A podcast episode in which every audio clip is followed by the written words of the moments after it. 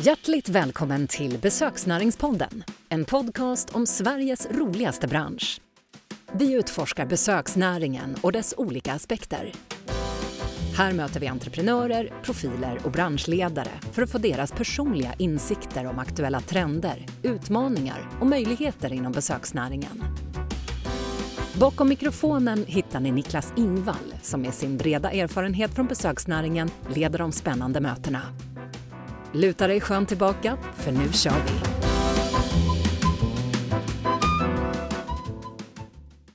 Då säger jag hjärtligt välkommen till Besöksnäringspodden till Mikaela Larsson. Tack. Tack. Kul att vara med här. Ja, kul att du är med. Och du är ju vd för Restaurangassistans.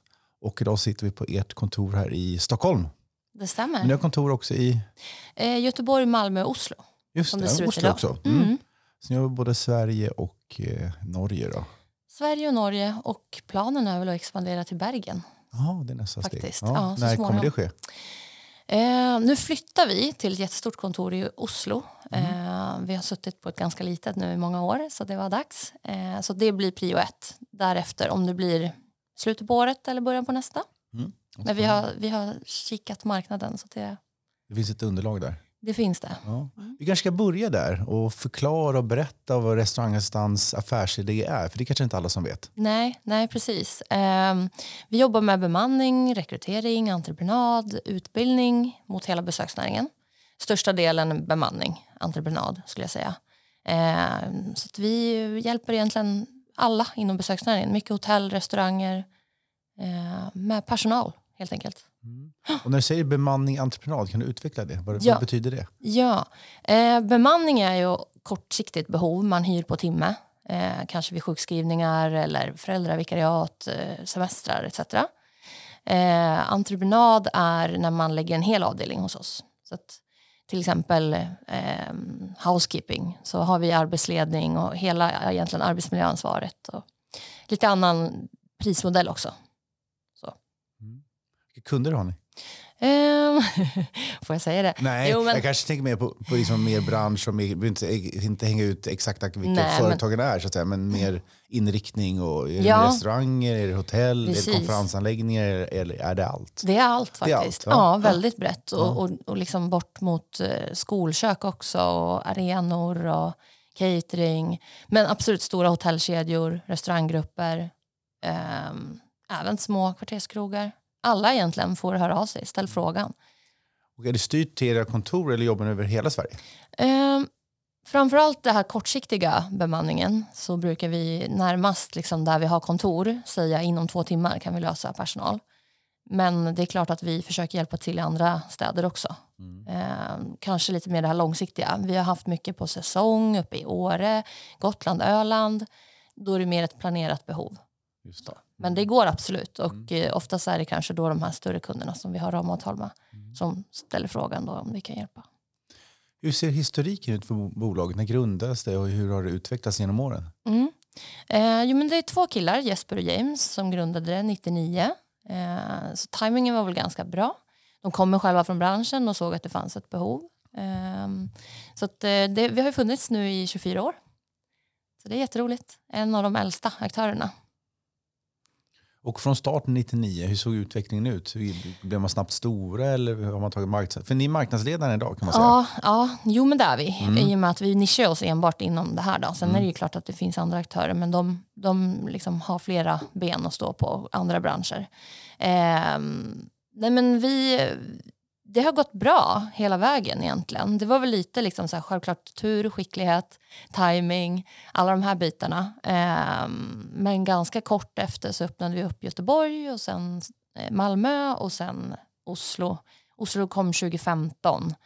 Eh, så att då var vi liksom väl etablerade i Sverige och hade mycket bra kontakter. Eh, men eh, ambitionen har hela tiden varit att vara Nordens ledande. Så det är visionen. Ja. Och grundarna Jesper och... Jesper Gröpe och James Lorentzon. Är de kvar i bolaget? Ja, de sitter med i styrelsen och sen är de, ja, funkar som bollplank till mig. Just det. Eh, de har ju otrolig erfarenhet. Såklart. Ja.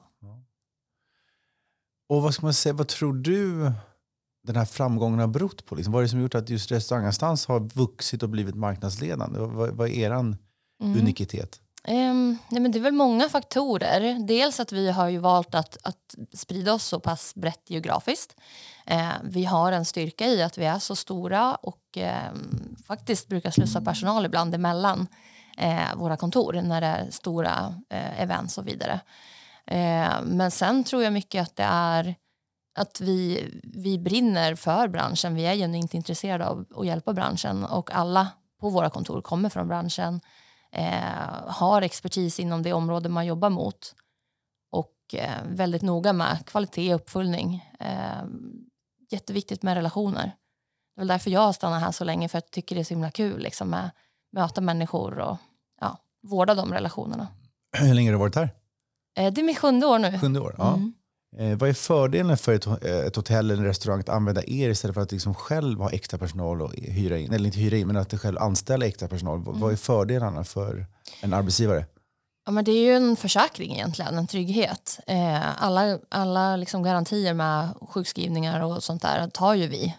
Eh, och sen så kan det ju självklart vara verksamheter som har toppar som kanske har svårt att eh, lägga den, eller de kanske inte vill lägga den tiden, de resurserna. Det kostar mycket pengar att rekrytera personal. Svårt att få, om man inte har liksom jämnt behov, få personalen att stanna. Många kanske vill ha mer jobb, leta sig vidare. Medan här hos oss, vi har ju väldigt många fastanställda som bara jobbar för oss, 100% eller 75%. Eh, och då är det så roligt för det kan vara kunder som har behov en gång per år. Och när de ringer sen året efter så får de samma personer. Det hade ju aldrig gått om de hade haft egen extraanställd personal. De hade troligtvis letat sig vidare och hittat något annat jobb. Eh, men där kan ju vi sysselsätta vår personal på annat hela tiden. Eh, och, och, så gäller det liksom många kunder så att det blir ju positiv effekt så. Eh. Mm. Så det är väl eh, den främsta anledningen skulle jag säga. Mm. Och det är ju många som har den här eh, fördomen att det är dyrt med bemanning. Men då räknar vi in liksom alla sociala avgifter, rekryteringskostnader, upplärningskostnader. Det är väldigt mycket liksom så här medarbetssamtal, eh, utveckling, utbildningar. Allt sånt tar ju vi, så det är klart att det är ju väldigt smidigt att, ja, om man kanske har ett ojämnt behov. Eller bara någon sådär akut sjukskrivning istället för att slita sig gråhårig, ringa till oss ett samtal och så ordnar vi liksom allting. Hur hittar ni personal? Um, dels traditionella liksom annonseringar, och, men jag tror att väldigt stor del är ju faktiskt genom alltså ryktesvägen med anställda som jobbar här som säger att de trivs, tycker det är bra. Eh, så att, ja, men väldigt bra liksom så, om man tänker varumärket och Eh, word by mouth. Eh, mycket rekommendationer. Eh, sen har vi jobbat, alltså pandemin var ju unik i sig, därefter har vi fått tänka om såklart. Och då har vi tittat på lite andra sätt. Eh, mycket liksom utbilda helt ny personal, jobba med matchningsföretag, eh, Arbetsförmedlingen, skolor, kommuner. Ja, titta väldigt brett egentligen. Personal från utlandet, eh, ja, olika typer av sätt. Mm. Du sa det att mycket är word of mouth och lite så att det finns ett gott rykte om er. Vad, vad, vad gör er till en bra arbetsgivare tänker du?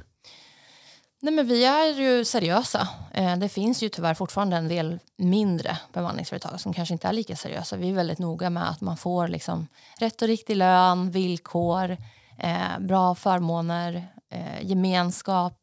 Man får också en möjlighet att testa på mycket roliga arbetsplatser. Många kommer till oss kanske mellan jobb och så hittar de någon arbetsplats de trivs på. Väldigt vanligt att de sen går över till våra kunder och, och jobbar fast där istället. Eh, eller kanske man eh, eh, språngbräda in i branschen. Eh, man kan vara nyanländ, komma till Sverige, kanske ha svårt att hitta heltidsjobb för att man inte pratar flytande svenska. Jobba hos oss en period, eh, testa olika ställen, landa någonstans där man trivs. Som en språngbräda in. Ja. ja. Vad skulle du säga är restaurangassistans största utmaning just nu? Oj.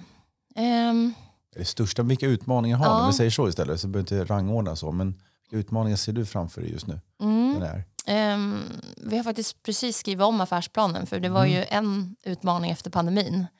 Och kompetensbristen ligger väl kvar lite grann, självklart. Vi har sett att det har lättat, så det är ganska skönt.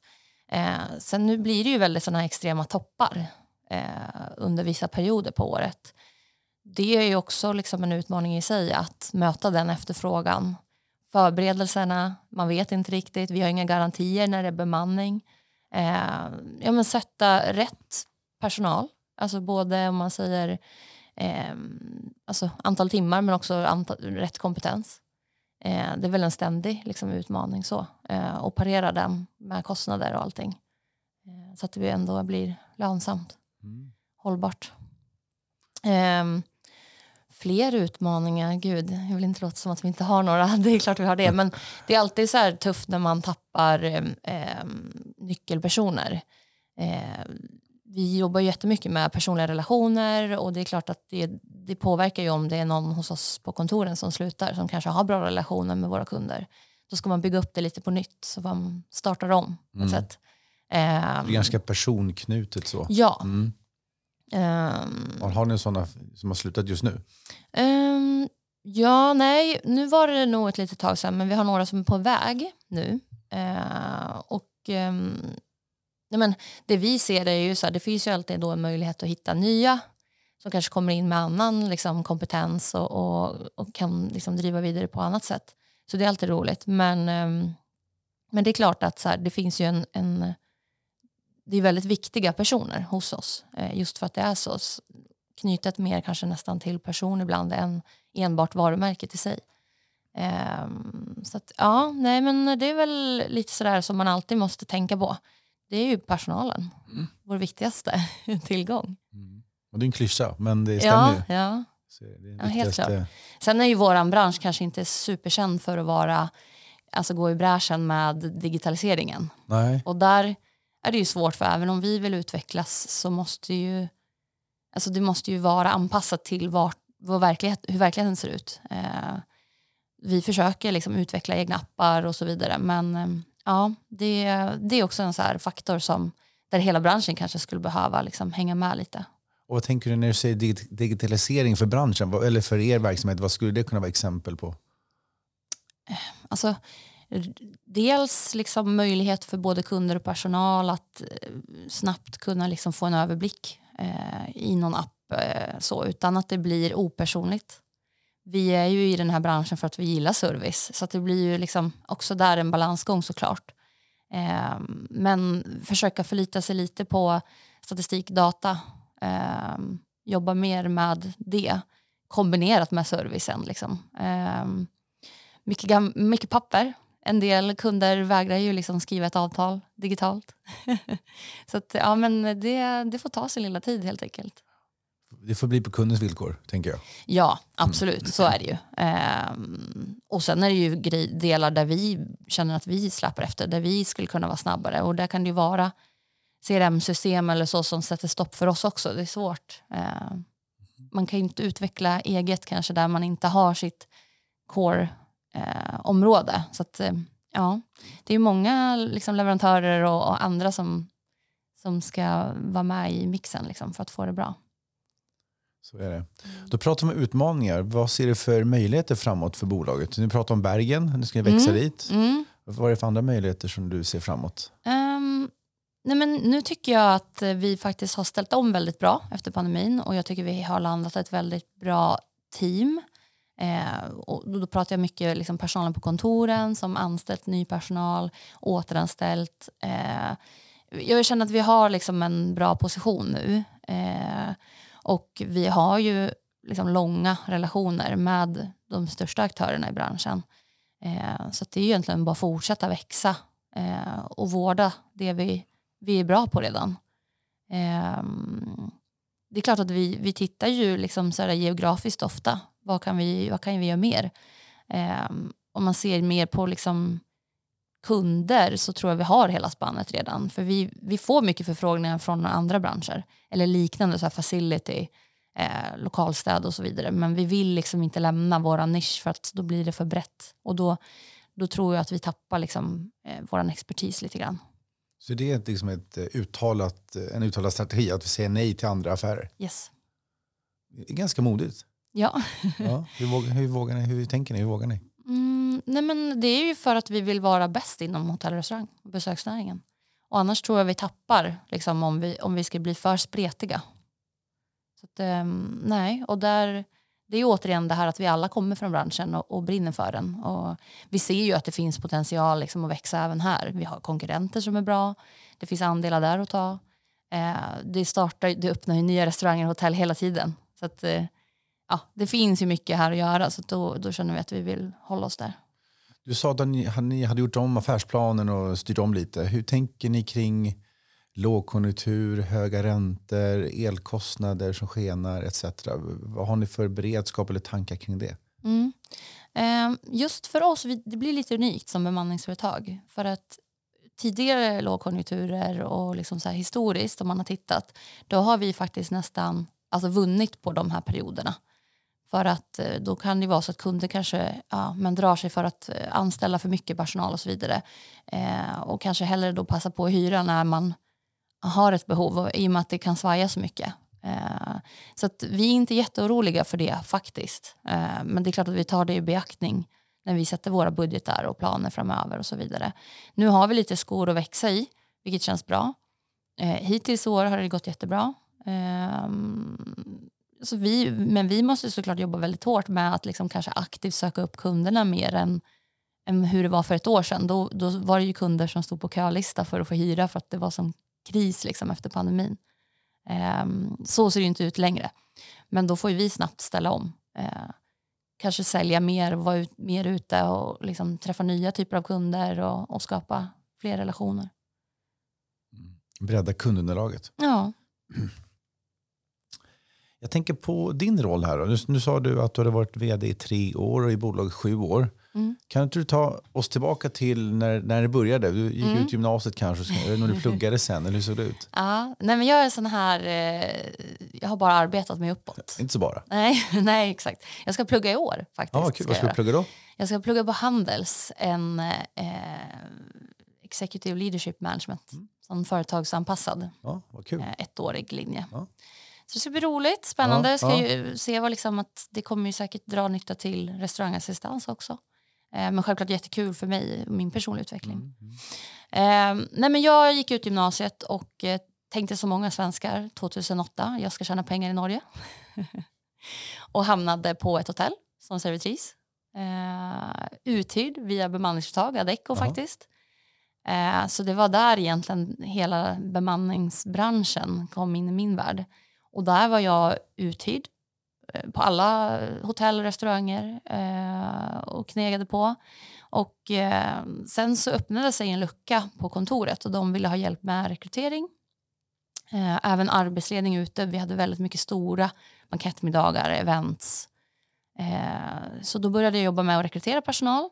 Det var ju passande som svensk. Det var mycket svenskar som kom kunde hjälpa dem med papper och liksom, ja, myndigheter, hantering och allt det här. Um, så det gick ju bra uh, och var där några år. Så det gick från att vara uthyrd till att själv ta hand om uh, mm. rekryteringen och hitta ny personal. Precis. Hur kom det sig att de valde just dig till det? Eller hade, ville du det eller hur kom det sig att du hamnade där? Nej, alltså faktiskt så var det att jag hade haft ett vikariat på det hotellet där jag började. Eh, jobbade väldigt mycket extra utöver det. Var väldigt nyfiken och hungrig. Och sen så när det började lida mot sitt slut så sa jag att ja, men jag behöver ju ett fast jobb så nu kommer jag gå, jag tror det var en skobutik eller någonting. Jag, jag, jag har fått något annat erbjudande här. Och då tror jag de uppfann väl lite tjänsten för att få liksom, ja, ha kvar mig.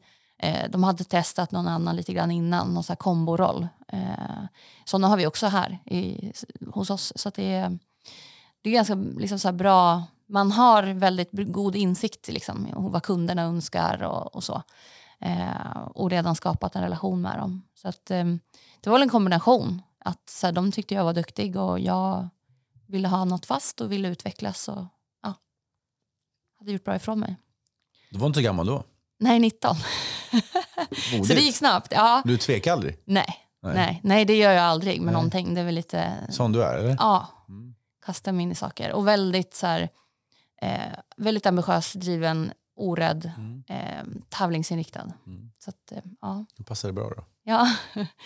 och sen så jobbade jag där i några år och fick liksom mer ansvarsområden och jobbade väl som konsultchef. Liksom. Och vad tar du med från den tiden? Vad lärde du dig där?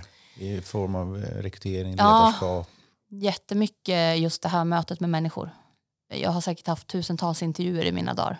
Eh, personkännedom, magkänsla, Eh, det är klart man lutar sig på annat också, referenstagning och den här biten, personlighetstester och allt vad det kan vara. Men man får en ganska bra liksom, magkänsla egentligen. Eh, och sen just kunskapen inom så här, alla typer av verksamheter mot besöksnäringen. För att man ser så många platser, man ser så många liksom, kunder och ja, hur det funkar, hur det ser ut och ja, vad som är önskvärt hos dem. Eh, men sen var jag som, som du sa ganska ung eh, och hade haft en, en ledarroll i några år och kände väl att okej, okay, men jag måste inte liksom, ta det så seriöst eh, nu när jag är så ung. Eh, och lite så här privatplan, eh, hade någon kille, vi gjorde slut, eh, hände mycket. Mm. Så då bestämde jag mig för att åka ut som resledare. Bara för att jag alltid haft det intresse att resa mycket. Gör något helt annat. De tyckte också att jag skulle satsa på att bli någon teamleader men jag var så här, nej jag ska bara göra någon, några säsonger. Liksom. Eh, men samma där, det är ju hotell. Det är turism, det är mycket människor, det är service. Eh, så att, ja, någonstans var du som reseledare och för vilka? Eh, TUI, fritidsresor hette de då. Mm. Men eh, då jobbade jag på Teneriffa, på Cypern och i Thailand. Mm. Så tre säsonger gjorde jag. Men aldrig som ansvarig utan som resledare då? Ja, så jobbade med aktiviteter, barnklubbar, eh, körde bussar, utflykter. Alltså testade det mesta där med faktiskt. Eh, och eh, jätte, jättelärorikt just för att jobba med andra kulturer. Eh, och samarbeta med hotellen och kommunikationen och ja, få allting att funka liksom, i ett annat land. Det var också lärorikt. Vad tar du med dig därifrån som mest? Tänker du? Mm. Eh, där har jag de sjukaste historierna med så här gästklagomål och ja. saker som kan hända. Ja, men därför tror jag att jag också är ganska snabb på att ta beslut. Eh, om någonting går åt pipan så, så har jag inga problem att säga, ja, men då gör vi så här. Liksom. För att man har inte tiden där heller. Och där har man ganska, även bara som guide så har man ganska stort ansvar. Liksom att, ja. De lägger mycket pengar på sina resor så jag förstår ju, de har höga krav. Vissa orimliga, eh, väder och, och vattentemperatur och sånt kan ju inte vi styra över. Men ja, mycket också som man behövde liksom vara lite flexibel, eh, påhittig. Har du någon kul historia att berätta och bjuda på? eh, Nej, oh, gud, jag vet inte hur, hur personligt ska det vara. Jag vill inte veta vem det var. Liksom. nej, precis. Nej men, eh, nej, men det är mycket så här... Uh, I Thailand var det väldigt roligt för där var det mycket önskemål som gästerna hade och så skulle man framföra det till hotellet och de vill ju så väldigt gärna hjälpa. Och de vill, ja, de vill mm. väl, men de förstår ju inte alltid. Så man kunde ju be om en extra kudde, men det kunde ju komma in något helt annat på rummen. Det var alltid fel nästan. Okay. Då kunde det stå liksom en till soffa där helt plötsligt. Ja, men så. Eh, lite sådana historier eller ja. eh, olyckor i poolen. Olyckor i poolen? Ja. Okay. Många gånger på högsäsong så fick de stänga poolen och rensa. Barn som hade alltså, ja, ja, haft lite för roligt, lite för länge. eh, ja, så att, ja, men, alltså, allt kan ju hända och det är kackerlackor. Och allt och, händer. Ja, och så magsjuka och hygien och sånt där. Det är ju annorlunda där med köken och så. Och folk dör och folk skiljer sig. Och... Ja, det också. Ja. Mm. Tyvärr. Tyvärr. Mm. Okej, okay, spännande. Så där var det tre säsonger, ett och ett halvt år då blir det mm. utomlands. Sen kände du att nu vill jag komma hem. Mm. Mm. Och då kom jag hem och så började jag jobba två dagar senare. Lång tid du fick, fick du ledigt där. ja, jag hade ja. någon intervju till och med tror jag på länk och sen åkte jag upp till Stockholm på Gröna Lund och så ringde de när jag var på väg hem för då bodde jag i Västerås också till, innan jag hann flytta hit. Där jag kommer ifrån Västerås eh, och då ringde de, kan du börja imorgon? Så ja visst. På Gröna Lund? Ja. Mm. Så där jobbade jag som hovmästare på en restaurang. Men det var ju mer, eller två restauranger, en restaurang, ett café, en bar. Eh, de hade inga restaurangchefer då, så som de har lagt upp det idag. Så där gjorde man ju ganska mycket som en restaurangchef mer. Eh, men också det här säsong, högt tryck, mycket unga människor, volymer. Eh, ja, med allt vad, det, vad som kommer med det. Korta sjukskrivningar, bakfylla. så att det är lite sådär att man kände igen mycket från... Det var så roligt, i Norge var ju alltid midsommarafton till exempel var det så många som sjukskrev sig. Många svenskar, för att det är inte en, en röd dag i Norge. Så, att det, ja. så du fick lite backlash där då? Ja. ja. så det gjorde jag och sen så um, var jag lite så spretig just för att det var ju säsong, säsongsjobb. Så då gjorde jag lite annat. Så jag jobbade på något bemanningsföretag, hjälpte eh, med nannies, och så jobbade jag lite på Globen och eh, Hamburger Börs. Alltså jag var lite så här överallt i branschen bara. Eh, jobbade också med ett sportföretag, lite med, jag är ju utbildning som dansare i grunden. Lite annat. Eh, och sen hamnade jag på Berns och jobbade med eh, event i Stora Slången framförallt. Eh, mycket kvällar och helger, mycket långpannor. 06, fika. Eh, och så du var i drift? Och så att det, mm. Ja, det var också en hovmästare, ja, mm, en hovmästarroll. Men så att, eh, de hade ju projektledare men sen tog man ju över själva eh, ansvaret för en, själva eventet. Mm. Så det var ju alltifrån Stockholm Fashion Week till stora företagsevent. Och mycket personal där också. Såklart. Eh, så vad, vad lärde du från den perioden på Berns? För då hade du mycket personalansvar, stora event mm. ansvara för. Alltså jag tror ju att jag, det var ju ganska så här, det, det här kände jag att jag hade gjort innan. Så jag var inte där så länge för att jag kände väl att okej okay, men, nej, men jag kan mer än det här och jag vill hitta något annat. Och sen framförallt att det var, jag var lite klar med kvällar och helger. Um, så att, um, och sen när det kom ut en tjänst på restaurangassistent som sälj och marknadschef så var det faktiskt vänner som skickade till mig och sa men det här, det här låter som något för dig. Eh, och jag hade väl haft en tanke så här hela livet att ja, men någon dag kanske jag vill driva eget. Vad ska man kunna då? Man måste kunna alla bitarna. Nu kan jag verkligen personalbiten. Gjort det i många år. Jag skulle behöva kanske något annat och jag vet att sälj är en väldigt viktig faktor. Så då tänkte jag att det här kan vara ett bra steg eh, och få, få liksom en annan sida. Eh, så då hamnade jag här. Upptäck din partner för rekrytering i besöksnäringen. Growizit är specialiserade experter och har erfarenhet från alla roller inom branschen och rekryterar både ledande, administrativa, säljande och operativa tjänster. Rekrytering, executive search och interimslösningar kan Growizit på sina fem fingrar. Välkommen till Growizit, Vi rekryterar för besöksnäringen. Och när dina vänner skickade annonsen till dig, då, det här mm. tror du passar dig. Vad, vad, tror du att de såg hos dig som gjorde att de trodde att du skulle passa för just den tjänsten? Eh, garanterat att eh, jag är väldigt social och, och trivs att träffa nya människor. Väldigt ja, men, nyfiken. Så att jag tror de förstod att så här, ja, men hon kan nog skapa relationer. eh, och eh, trivas med en ganska bred roll. Jag tänkte ju faktiskt, nu ska jag eh, outa mitt eget eh, företag här, men jag tänkte gud vilket tråkigt bolag. Eh, när jag såg restaurangassistans, namnet, jag såg hemsidan som var riktigt hemsk på den tiden. Eh, den hade varit säkert orörd sedan 99. Nej, men, eh, jag tänkte lite, så, ah, lite mossigt företag men en bra erfarenhet. Jag får ta det för att ha roligt på jobbet. Liksom så. Eh, kollegorna var många år äldre än mig, jag var yngst. Eh, men sen när jag började så fick jag, det var sån totalvändning. Världens härligaste människor. Eh, alla är från branschen. Eh, högt i tak. ambitiösa, vill mycket. väldigt liksom så här, omväxlande. och som sagt att vi, har, att vi har så mycket relationer med så många olika typer av kunder gör att det blir väldigt roligt. Eh, varit på mycket byggarbetsplatser när de öppnar nya hotell och liksom få se och vara med lite behind the scenes också.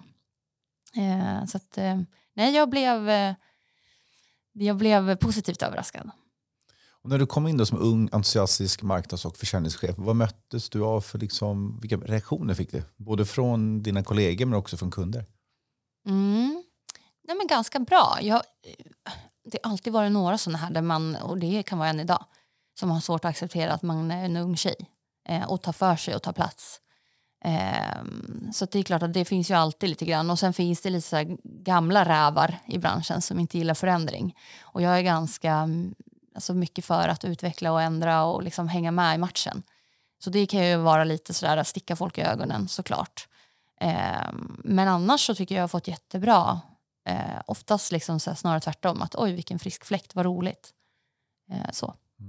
Och de här negativa, eller ja, vad du använder för ord, men det var lite, lite mm. väldigt skeptisk. Hur kan det yttra sig? Hur märker du det? Eh, man, måste, man får inte respekt, man måste förtjäna den. Man måste liksom visa att jag kan faktiskt det här. Så du börjar, Jag börjar vet vad jag lite på minus om. eller? Ja, Mm. men det har varit, så tycker jag varit i många tjänster för jag har kommit in direkt i en chefsposition. Så att man har inte jobbat sig uppåt. Eh, utan jag har blivit anställd så har jag redan varit någons chef som kanske jobbar där längre. Och så har man liksom uppförsbacke. Och hur hanterar du det då? Mm, kill, him, kill him with kindness. Ja, okej. Mitt motto. Okej, det är ditt motto. Kill them with kindness. Ja. Ja, vad, vad, kan du förklara, utveckla?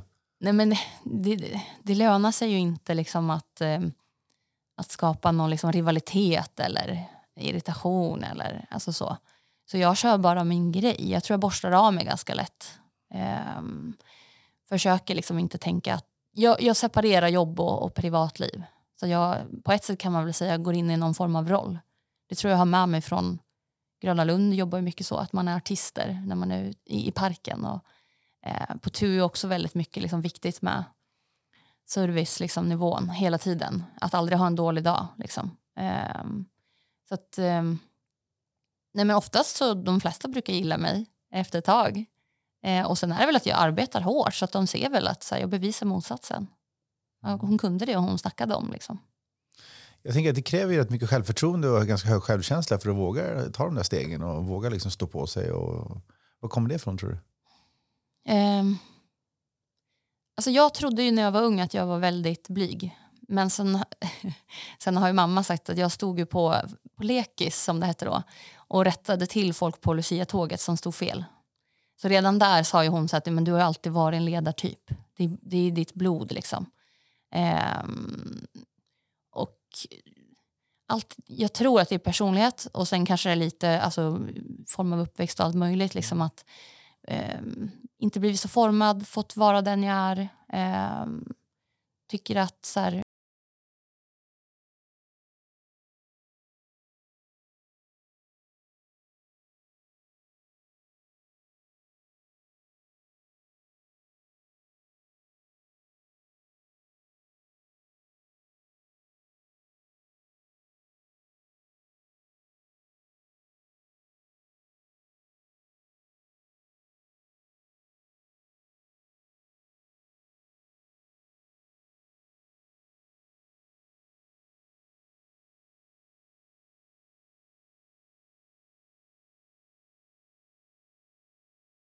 ja, men, alla är olika och vi, man, man, jag tycker om liksom ärlighet, uppriktighet utan att det liksom ska vara något negativt, att man säger vad man tycker och tänker och, och lite så.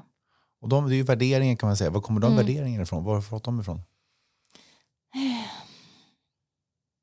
Alltså, jag vet inte mer än eh, uppväxt, omgivning, eh, bra, gjort bra val, eh, hamnat på bra arbetsplatser som också har satsat på en. Eh, haft, eh, hade en jättebra ledare på Adecco i Norge eh, som jag liksom kommer ihåg. Så, jo, också faktiskt ska jag säga att dansen, för jag gick ju på eh, gymnasiet så dansade jag ju eh, och där var det, det är ju sån disciplin. Men där är det också, de lär sig, man lär sig mycket eh, alltså det är hårt arbete, eh, liksom no bullshit, utan men, så här, lite old school. Jag hade någon så här, eh, engelsk ballettlärare ja, men, som, som fransyskor. Liksom, så här. In med rumpan och nu, nu har ful hållning. Alltså, det är liksom ärlighet bara. Tydlighet. Ja, eh, och att eh, det, det kom ju av välvilja. För de vill ju utveckla de vill att man ska bli bättre och jag vill bli bättre så då tar jag hellre den kritiken eller feedbacken utan att liksom så här, gå iväg och gråta i något hörn eller liksom så. Det kanske ligger någonting i, i det, alltså sport, idrott, format den lite grann också, alltid tränat och Så när du tänker på det nu, är det någonting som du har med dig i ditt ledarskap idag, tänker du? Den, den delen? Absolut. Eh, jag får nog snarare jobba med att kanske vara lite mjukare ibland för att jag är väldigt rak och ärlig. Eh, och tycker inte om liksom, när det blir kulturer där man snackar bakom ryggen eller liksom de.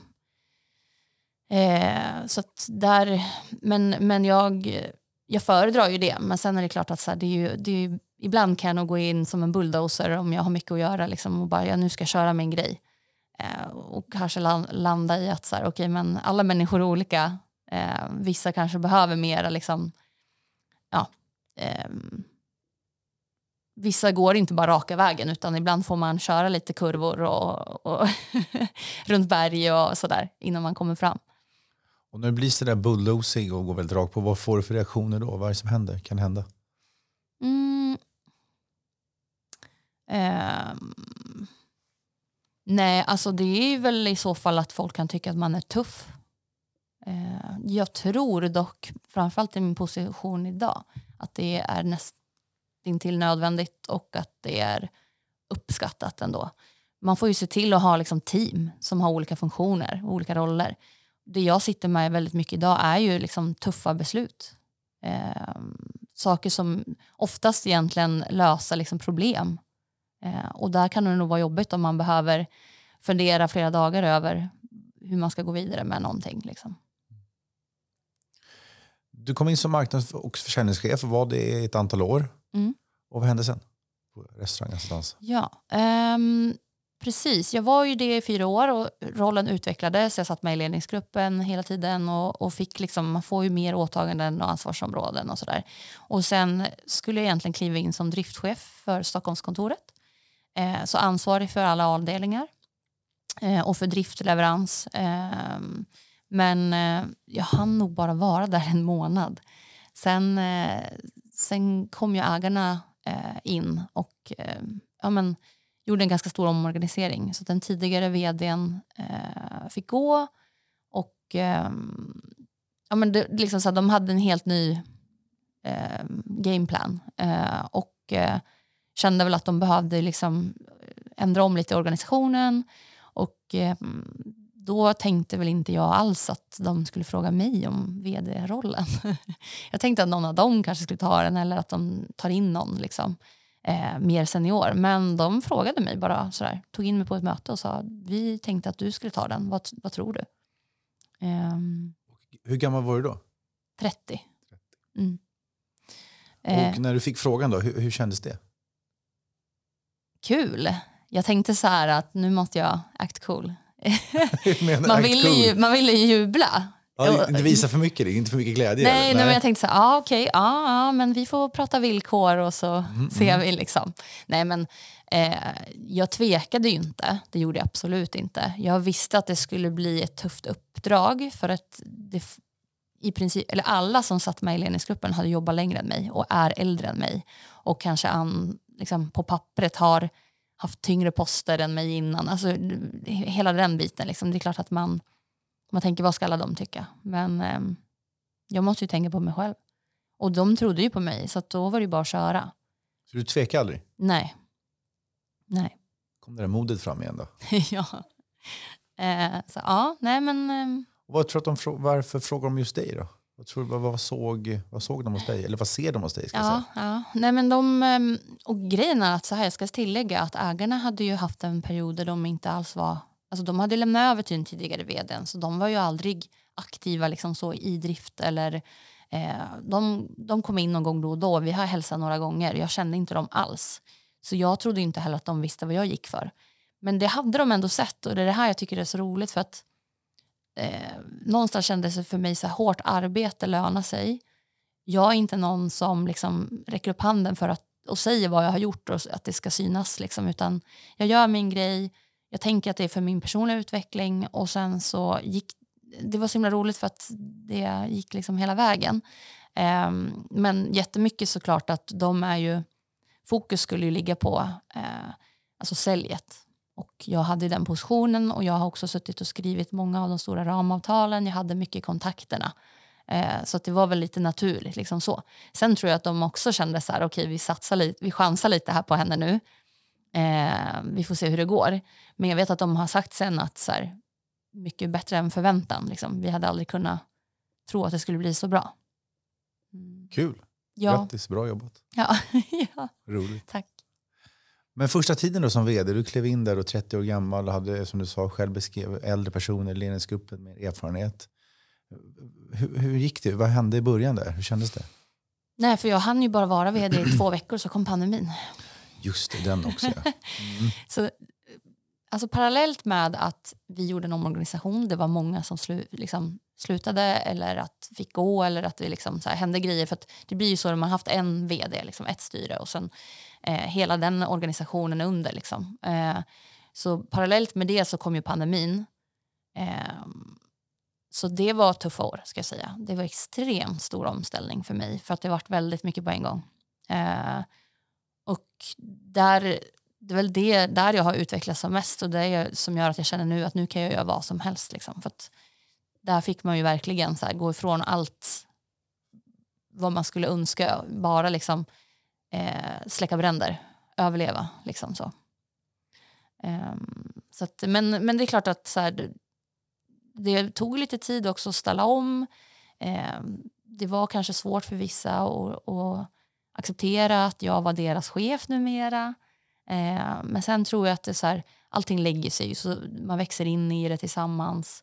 Eh, och som sagt, vissa försvann, så kom det in nya som aldrig har sett mig i någon annan roll så då föll det sig naturligt. Liksom. Eh, men man fick ju inte utöva det ledarskap man ville när det blev pandemi. Utan jag kunde inte göra det som jag ville, liksom helst av allt, eller visa vad jag var bra på. Utan jag fick ju börja med att bara liksom, ja, men släcka bränder. De som då var lite skeptiska till dig till början, där, du, du nämnde det. Hur bemötte du dem? Hur bemötte du det? Hur hanterade du det? Nej men samma igen, alltså jag eh, vill ju bara bevisa. Och sen tror jag så här att den största, eh, det största misstaget först var väl lite att man tänker så här, jag kan göra allt själv. För att man vill visa att man kan och att man ska få den respekten. Lite samma till det vi pratade om innan. Eh, men istället så liksom med tiden så lärde jag mig att så här, det bästa är ju egentligen att, engagera de andra så mycket som möjligt och ta deras hjälp och visa att så här, det, det, vi är ju ett team. Um, så att, men... Um, hur, fick, ja, det, hur fick du den insikten? När kom den till dig? Alltså, det vart ju, vi bytte ju ut mycket personal och det vart en större omställning vilket gjorde att eh, ett tag, och så var det pandemin, vi behöll faktiskt alltså kontorsanställda och permitterade och liksom gjorde vad vi kunde. Men det var ett tag när det blev också väldigt mycket på mina axlar. Att det var inte så många som kunde de grejerna som jag kunde. Eh, och, och då kan man ju lätt hamna i det här att det är lättare om jag bara gör det själv än att lära någon ny. Så det är väl där jag känner varför jag känner att vi står så starka idag. För nu har jag mer liksom, stöd eh, och försöker att eh, vissa grejer som, eh, som jag skulle kunna fortsätta göra försöker jag lägga på andra så att man inte som bolag blir lika sårbart eh, eller sårbara men, eh, men också liksom att eh, satsa på att utveckla medarbetarna eh, och att de känner sig delaktiga och att man är ett team. Så det är jätteviktigt. Um, framförallt vi sitter ju också i olika städer så det blir väldigt unikt liksom, eh, på det sättet. Men um, Svarade jag på din fråga? Det tror jag absolut. Hur skulle du beskriva ditt ledarskap idag? Då? Hur leder du bolaget? Rent, dels rent praktiskt i form av hur ser styr, eh, ledningsgruppen ut mm. och sen mer hur, hur är ditt ledarskap? Mm. Eh, idag så har vi ju en ny sälj och marknadschef, min tidigare tjänst och HR och, och rekryteringsansvarig som vi inte haft innan, faktiskt en ny tjänst efter pandemin. Eh, och plus driftchefer i alla städer som sitter med i ledningsgruppen. Eh, så då täcker vi liksom ja, de stora. Och driftschefer de ansvarar de, för vad då? Eh, avdelningarna, vi har tre avdelningar. En som eh, jobbar mot hotell med bemanning och entreprenad, en eh, mot kök och en mot matsal. Eh, så att de avdelningarna sitter ju med alltså, mestadels bemanning och rekrytering och uppföljning av liksom, kunder och, och, så att allting har funkat bra. Eh, själva leveransen egentligen, driftchefer ansvarar för att se till så att allting liksom går som det ska och följer upp och personalansvaret för dem också på kontoret. Eh, så att, eh, det är en bra, vi har en bra liksom, struktur och organisation nu för att eh, inte vara lika sårbara och så att det inte ska falla saker mellan stolarna eller så att man liksom känner att eh, vi, vi, vi kan leverera um, och följa upp och göra alla de här bitarna liksom, som vi vill. Vi har väldigt stort kvalitetsfokus så att, uh, det krävs. Sen uh, tittar vi fortfarande på fler liksom, positioner och roller. Uh, men det känns som att vi har en bra organisation ehm, och sen mitt ledarskap till det. Jag försöker att liksom bara vara mig själv men visa då att så här, lite som är typiskt min personlighet att eh, tro på dig själv, du kan göra allt. Alltså vi är ett team tillsammans, vi har höga ambitioner, vi eh, är arbetsmyr och vi jobbar hårt men vi ska också ha kul. Um, men jag tror att så här, lite grann blir ju att också så här, eh, jag ser mig själv som ett bra exempel från någon som har gått som inhyrd servitris till vd idag. Så att, verkligen så här, ett, ett föredöme för att så här, folks utveckling, om man vill, så finns det bra utvecklingsmöjligheter. Eh, och att då våga liksom så här, bredda sina vyer.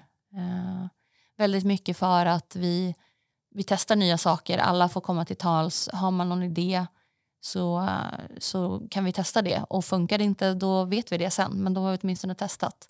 Inte så mycket det här att så här har vi alltid gjort och det här har alltid funkat. Utan självklart inom liksom, lagar och regler och kollektivavtal. Men, men liksom så ändå eh, ganska, ja, alla som eh, jobbar på kontoren får ganska stor frihet i att så här, bygga sin egen vardag, sin egen tjänst. Man har vissa KPI, vissa mål. Hur man tar sig dit kommer inte jag liksom detaljstyra. Och, och ingen av oss liksom i ledningsgruppen. utan man får, man får, eget, liksom, man får lägga sin egen prägel och touch på det. Det tror jag många tycker, alltså uppskattar det. Och om jag skulle fråga någon av dina kollegor, medarbetare i ledningsgruppen, hur skulle de eller han eller hon beskriva dig tror du? Om man tittar på det lite utifrån. Mm. Um, ja, men jag tror alltså hårt arbetande, eh, skinn på näsan, glad och positiv, väldigt social, eh, vill väldigt mycket, liksom, ambitiös, driven. Mm.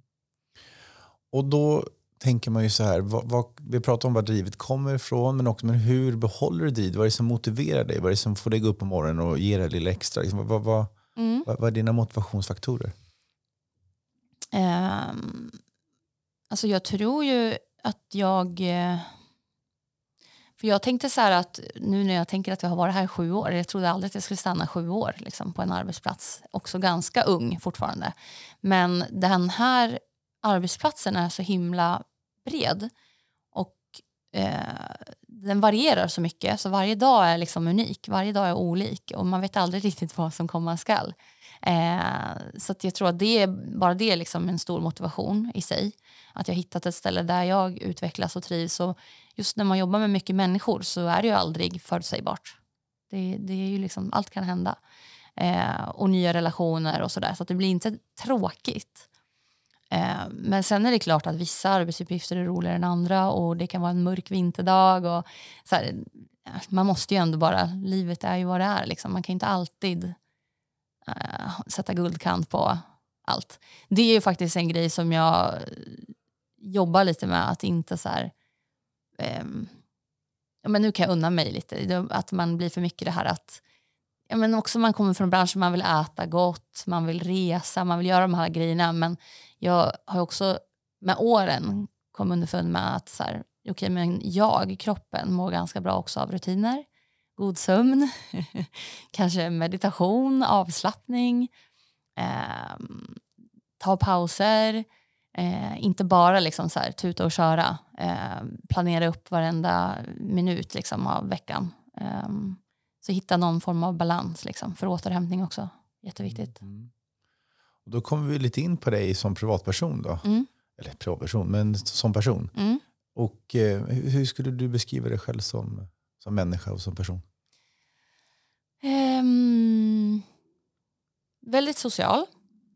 Uh, det får jag alltid höra. Um, och hur, hur yttrar det sig då? Att du är social, säger du? Vad, är? Alltså jag... Um, syns och hörs om man kommer in i ett rum liksom, oftast. Eh, tar väl ganska mycket plats. Eh, kan prata i evigheter om det är någon som sätter igång. Eh, nej men jag är väl eh, också väldigt så här, jag är väldigt eh, lojal som person. Eh, mot dina vänner? Mot vänner, familj, mm. alltså kollegor, alla. Eh, man vet vad man har mig. Liksom. Det är, ja, vad säger man, är det inte en elefant eller vad är det? Det är något djur som är sådär. Ja, det är möjligt. Elefanter, ja, det kanske Lämnar aldrig. Nej, Nej, men, så ehm, kanske. Elefantminne pratar man om. Ja, okej. Ja, nej, jag ja. vet, blandar Ja, ihop ja. kanske. Ehm, gud, det är så svårt att berätta om hur man är, vem man är. Eh, egenskaper eller liksom vad jag gör också? Eller, Gärna, både och. ja. mm. alltså, jag vet att mina vänner säger så här att du måste lugna dig Okej. för att det går i ett. Liksom. Varför tror du de säger så? Mm. Jag, alltså jag tror inte jag har någon så här ADHD eller någonting men jag har väldigt mycket ändå energi och väldigt mycket jag tror jag har haft FOMO. Du vet det? Fear of missing Ja. out. jag. Jag hänger med lite så. Fast jag är så gammal. Det var inte en pik för det. Eh, jag tänkte så här för alla som ska lyssna på det här. Ja, det är bra. Mm. Okej, Ja. så du blir så här, det händer saker överallt. Du vill gärna vara med. liksom. Ja, Mm. ja. Eh, Och vad ser du för risk med det då? Vad ser de för risk med det när de säger så? så ju- det är nog att jag ska bli utbränd, det är väl Mm, det. mm. Eller att jag ska liksom eh, inte få tid till återhämtning. Nej. Eh, men det har jag verkligen behövt lite grann. Och jag tror ännu mer nu när jag ska börja plugga. Då förstår jag att så här, jobba 100%, plugga 100%. Eh, då kanske jag måste välja bort andra saker. Jag måste prioritera. Sen kan det vara så här också att jag, om jag har haft mycket på jobbet, kan tycka att jag måste åka och träna efter eller jag måste göra det här. Alltså att jag inte kan bara få liksom, vara lite schysst mot mig själv ibland. Att det, det är okej att bara åka hem och slänga sig på soffan. Liksom. Eh, kanske försöka planera in dagar där som är helt öppna. Liksom. Det har jag även försökt här på jobbet, försöka planera in lite så här fokustid där jag bara sitter själv. För annars är jag väldigt så här att alla får fråga och ringa och komma till mig när som. Liksom. Ehm, men jag fattar ju att jag kan inte heller vara min bästa version om inte jag får återhämtning eller ja, men tar en lunchrast eller tar en promenad eller någonting. Så att det, ja, nej, men det har jag väl landat mer i. Men det är om folk skulle beskriva så det är mig. någon slags insikt du har kommit fram till senaste tiden? Att du behöver de här Ja, absolut. återhämtningarna Ja. och pauserna? Ja, helt klart. Låter väl klokt? Ja, Ja, måste vara rädd om sig själv. ja. Jo, men så är det ju. Nu har jag ju köpt en Apple Watch. Ja, det gjort. Ja, Jag ska det? ha koll på pulsen och sömnen Ja, och allting. Nej, men, ja, det här är dag två, så Okej, ja. vi får se hur länge det håller. Men, eh, nej, men alltså, så här, jag som sagt höga ambitioner med allt. Jag ska bli över 100 år har jag planerat. Mm. Och göra mycket. Mm. Då måste man ju ta hand om sig själv. Eh, Om du får drömma fritt då, vad, vad, vad vill du med din framtid? Du pratade förut om att starta eget, så nämnde Mm, du vad, mm. andra, vad har du för visioner och drömmar om ditt eget liv? Ehm, alltså karriärsmässigt så uh, jag trivs där jag är idag. Nu ska det bli kul med utbildningen. Sen inom några år så vore det ju roligt att liksom hi- hitta något annat bolag och, och kunna vara vd för. Jag tror det här med att starta eget, så då ska man ju verkligen veta vad man vill göra. Och jag kommer inte göra inom bemanning för det är mycket, mycket jobb. Eh, tuff konkurrens. Eh, så då skulle det vara liksom något helt, helt annat. Och det har ju ingen så här plan som vissa har eh, utstakat. Så att då ska det vara om det kommer någonting till mig. Liksom. Eh, jag tror snarare nu på att eh, hitta större roller och kunna utvecklas som vd. Få någon ny utmaning, kanske ett större bolag som omsätter mer eller ett bolag som är kanske mot en annan bransch för att få det liksom den. Ehm, ja, men någonting som känns kul. Jag, jag, tar liksom inte, jag har inte så tydligt planerat mer än att jag vill utvecklas och liksom, jag vill inte backa bakåt i min personliga utveckling. Mm. Nu pratar vi karriär, vi pratar livet i övrigt. Ja. Eh, får man lägga in en eh, kontaktannons nu? Absolut. Nej, jag skojar. Nej, men eh, min, jag skulle säga så här att jag eh, är väldigt duktig på karriärsfronten. Jag har extremt brett socialliv. Jag har jättemycket vänner. Jag har vä- väldigt mycket nära vänner. Eh, det som jag har haft utmaning med är ju alltså en relation. Mm. Och det är ju min liksom så största nu, för jag är ju en hopplös romantiker. Liksom. Jag hade jättegärna hittat en partner och kunnat skaffa familj och gjort den grejen också innan det blir för sent. Liksom. Mm. Ehm, så att, ehm, men eh, jag vet inte. Jag Så det kanske känns springer viktigt. för snabbt, springer ifrån. Ingen som hinner, ingen som hinner med ditt tempo. Stå kvar på perrongen och du drar iväg. ja, precis. Nej, men så det är såklart om man tänker personligt, privat, Mm. så hade det varit jätteroligt. Bilda familj, tänker du? Och, Ja. mm. Mm. Vad skulle du säga är ditt livs största motgång? Eh, ja, kärleksrelationer. Mm. Nej, men jo, alltså om man ska prata privat så mm. absolut. Mm. Ja. Annars inga så här stora, jag har inte varit med om någon så olycka eller någonting som har gjort att så här, ja, det här förändrade mitt liv utan haft det ganska tryggt och bra. Mm. mm. Och ditt livs största framgång då? Vad tänker du att det är hittills? Mm, nej men det måste ju vara när jag blev vd här på restaurangassistans. Mm. Absolut. Vi tänker, jag tänker att vi börjar närma oss slutet på den här, det här samtalet. Mm. Och du ska få ge lite tips och råd till våra lyssnare. Ja. Vad är dina bästa tips för att bli framgångsrik? Oh, bra fråga. Eh, jag tror jag sa det innan, men jag säger tro på dig själv. Det är nog för många som eh, är lite försiktiga. Lite för försiktiga, för man är rädd att trampa andra på tårna. Självklart ska man inte köra över andra. Eh, och det är ju viktigt att liksom inte gå över lik för att, men lite grann som jag sa innan, att här, jag jobbar hårt för min egen skull, för min personliga utveckling. Om det syns ut, utifrån så jättekul liksom, att någon uppmärksammar det. Eh, men, men det är nog väldigt viktigt. Och sen så tror jag att eh, gör någonting som du tycker är kul, som du trivs med, för att då är det ju lättare att utvecklas. Eh, än att liksom sitta på något jobb som man tycker är lite så halvdant bara för att ja, få en lön. Liksom. Eh, vad mer kan jag säga? Eh, balans, återhämtning, eh, drivkraft. Alltså så, att, eh, som vi pratade om. För att få energi också viktigt att eh, ta det lugnt emellanåt. Eh, och våga ta sig den tiden. Ehm, ja, det skulle väl vara det tror jag. Ja. Mm. Bra avslutningsord tänker jag. Ja. Eh, stort tack Mikaela Larsson, vd för Restaurangassans. Mm. Tack för ett bra samtal. Tack själv. Gud, jag har fått prata mycket om mig själv. Ja, visst är det. Ja, och vi tackar alla er som har lyssnat och vi hörs snart igen. Tack och hej.